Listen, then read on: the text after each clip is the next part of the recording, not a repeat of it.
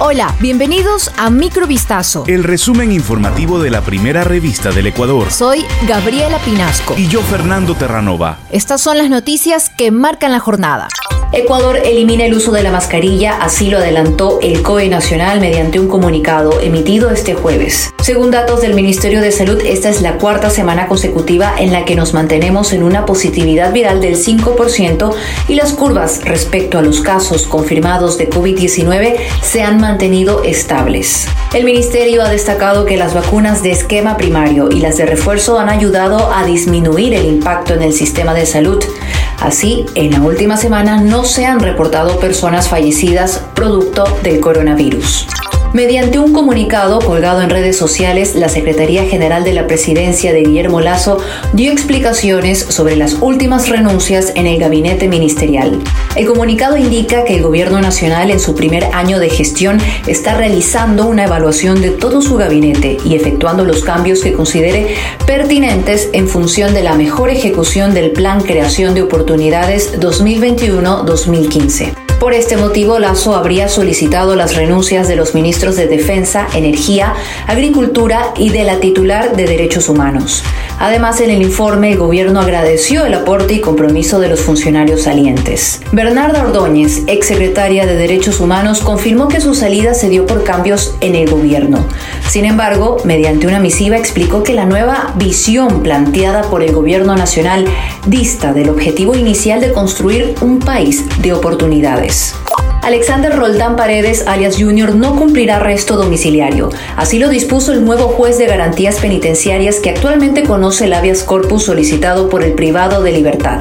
La Corte Provincial de Justicia del Guayas informó este jueves que en la resolución del magistrado se resolvió que el cabecilla de la banda delictiva Los Choneros sea trasladado únicamente al hospital. En la resolución se menciona que existe un informe policial en el que se establece que el domicilio de alias Junior no cumple con las condiciones mínimas de seguridad para garantizar su vida ni la de los miembros de la Policía Nacional. Además, el comunicado señala que en el Triunfo, en la provincia de Guayas, no existe un hospital de especialidad especialidades nivel 3 que permita atender cualquier emergencia en caso del quebrantamiento de la salud de alias Junior, por lo que se ordenó que el traslado se realice al hospital Abel Gilbert Pontón y no a su domicilio.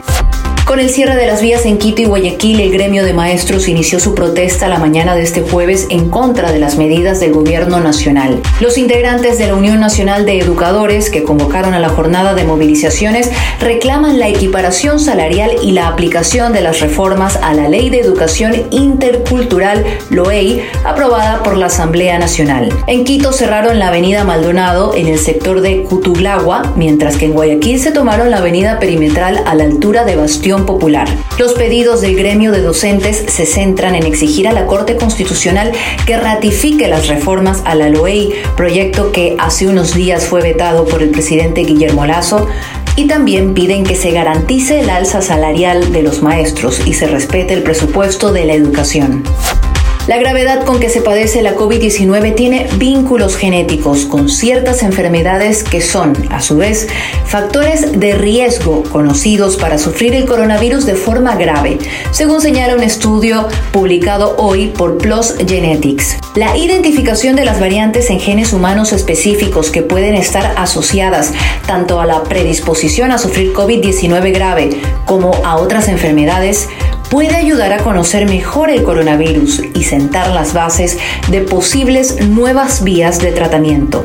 En su estudio, el equipo usó información genotípica recogida en las historias clínicas de más de 650.000 veteranos estadounidenses y realizaron un análisis conocido como FIWAS para examinar los vínculos entre las variantes que se encuentran a menudo en aquellos que tuvieron COVID-19 grave y las asociadas con una amplia selección de enfermedades. El análisis reveló que ciertas variantes en genes asociadas a la COVID lo están en factores de riesgo conocidos de la misma, con vínculos particularmente fuertes para la embolia venenosa y la trombosis, la diabetes tipo 2 y la cardiopatía isquémica.